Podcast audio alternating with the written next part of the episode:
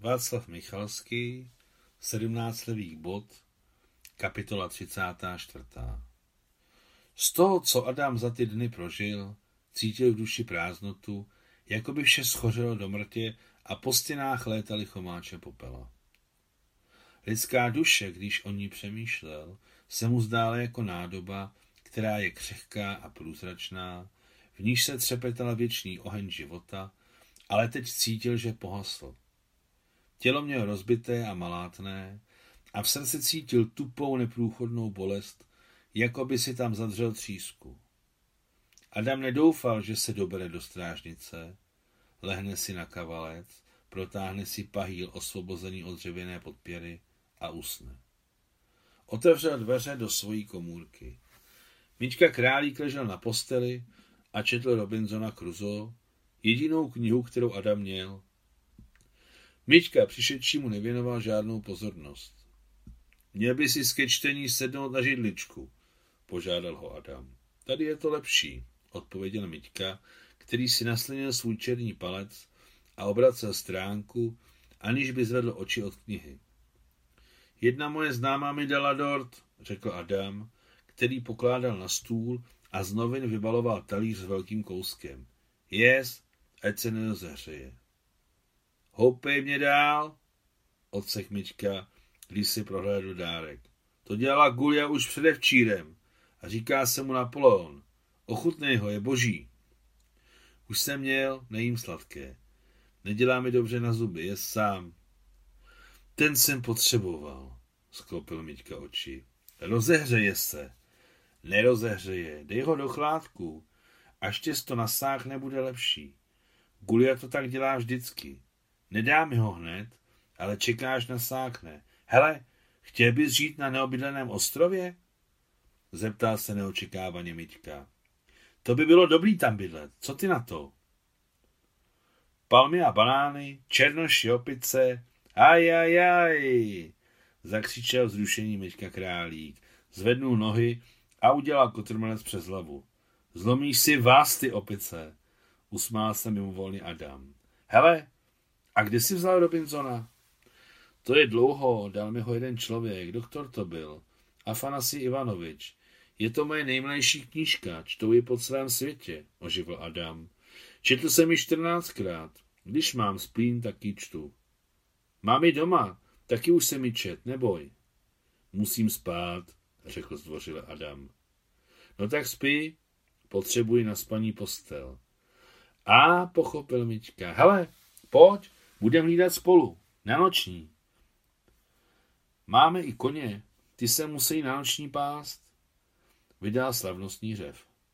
Ty spí v posteli a já budu spát jako voják na zemi. Co ty na to? Dobrá, souhlasil Adam. Vem si vojenskou bundu a tamhle je květovaný polštář. Zatáhni okno, aby byl chládek. Miťka zakryl okno kouskem papírového pytle. V místnosti začalo být čero a příjemně. Adam se svlékl a lehnul si. S ulehčením se díval do nazelenalého šira svojí světničky. Světlo mu vždycky vadilo. Jasné světlo ho unavovalo. Hele, a kdo vyhraje, lev nebo krokodýl? Ozvalo se z rohu po minutě ticha. Spí, nevím. Spí, jinak ti nevezmu na noc. Pohrozil mu Adam. Miťka Králík se v rohu na bundě převracel z boku na bok a přemýšlel o tom, že nezvládne usnout. Myslel na to celou dobu a sám si nevšiml, kdy se mu to povedlo. Jakmile se Miťka probudil, hned si vzpomněl na dort. V místnosti byla úplná tma. Adam tiše pochrupával a pískal nosem. Spoza tmy byl vidět ten obrys jeho těla. Miťka neslyšně vstal a po špičkách došel ke stolu. Dort byl na svém místě. Krásně se do něj zakousl, co se do pusy vešlo a vrátil se zpět. Když došel do svého rohu, stihl se žvíkat a spolknout všechno, co uchutnal, a protože nebylo v jeho silách tu rozkoš potlačit, vrátil se, aby si kousnul ještě jednou. Tak chodil sem a tam v trvalém boji se svým svědomím, dokud nevylízal talíř. Pak si utřel pusu a sundal pytel z okna.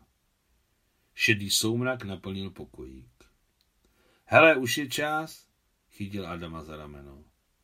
Adam otevřel oči a hned se přizvedl na loktech a sedl si.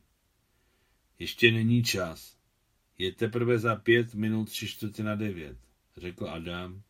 Ohýbaje ruce, aby si podrbal lopatku a sladce přitom houřil oči.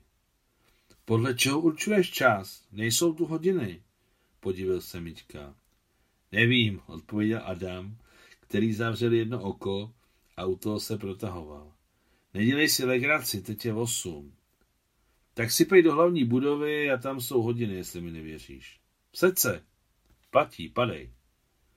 Platí, vykřikl zrušený Miťka, otevřel dveře a běžel do hlavní budovy. Kulaté hodiny vestavěné nad parádním hlavním chodem ukazovaly tři čtvrtě na devět. Miťka byl ohromen. Když se vrátil do pokoje, svítilo tam světlo. Adam již stál u modrého umyvadla, pouštěl si vodu z kódku, kterou si stříkal do obličeje a hlasitě odfrkával. Tak jak?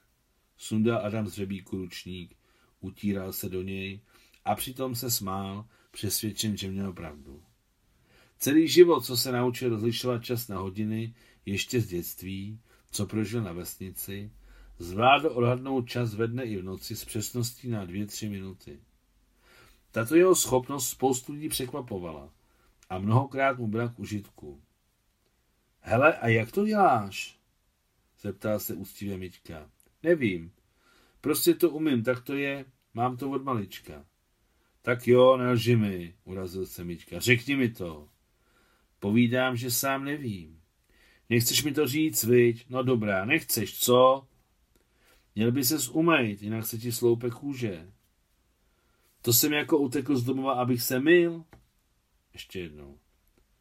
To jsem jako utekl z domova, abych se mil? Procedil Miťka. Tak to je důvod, už klíbil se Adam. Když se meju, hubnu.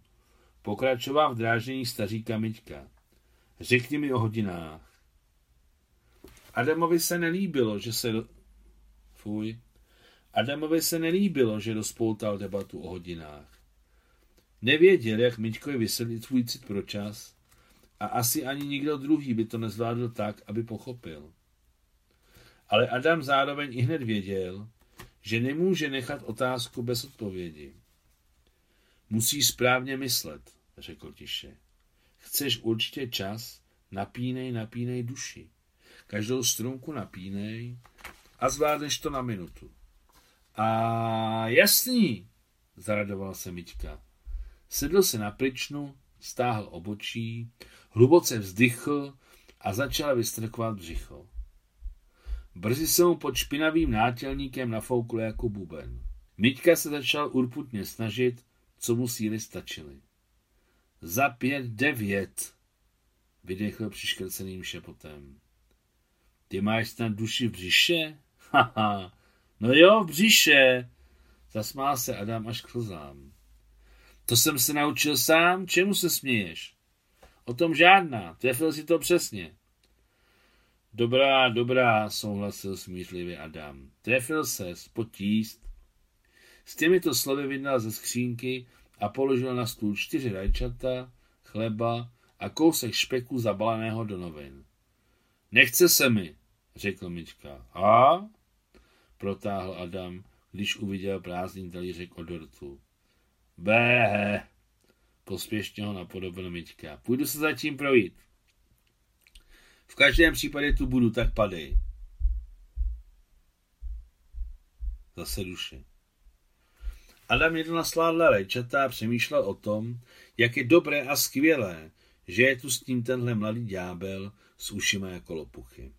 Cítil, že díky Mičkovi se mu duše začíná trošku uzdravovat a někdy na samém dně se vzplál, jo.